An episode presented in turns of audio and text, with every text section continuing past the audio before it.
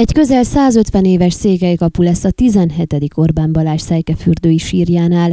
Nagy részt befejeződött a Szejkefürdői kapusor konzerválására szoruló darabjainak restaurálása, tudtuk meg Miklós Zoltántól, a Házrezső Múzeum igazgatójától. Domokos Levente restaurátor két éve hét, idén pedig további öt székelykaput hozott rendbe, egyik azonban nagyobb beavatkozásra szorul. A sorban a 15. kapunál statikai problémák vannak, tehát valószínűleg az egyik kapulábat cserélnünk kell, magyarázta a múzeum igazgató. Azt is megtudtuk tőle, hogy a Fusneki program keretében 5000 lennyi összeget szándék szándékoztak összegyűjteni egy 17. kapu felállítására, végül közel 5500 gyűlt össze.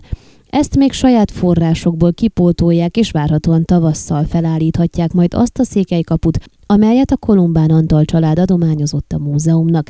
A szóban forgó műtárgyat idős Kolumbán Antal József vásárolta meg évekkel ezelőtt, hogy külföldre vigyék. Teljesen más a jelentősége egy székelykapunak a nagyvilágban, és egészen más itt a székelykapuk országában indokolt a döntését.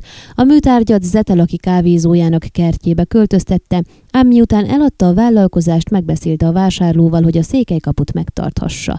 Ekkor határozta el a család, hogy a Házrezső Múzeumnak ajándék ajándékozzák, magyarázta idős Kolumbán Antal József. Miklós Zoltán elmondta, hogy a kaput a jelenlegi betonlábak helyett kőlábakra helyezik, majd restaurálják, és a zsindejezését is felújítják. A munkálatokhoz szükséges tervek elkészítése, engedélyek igénylése már folyamatban van.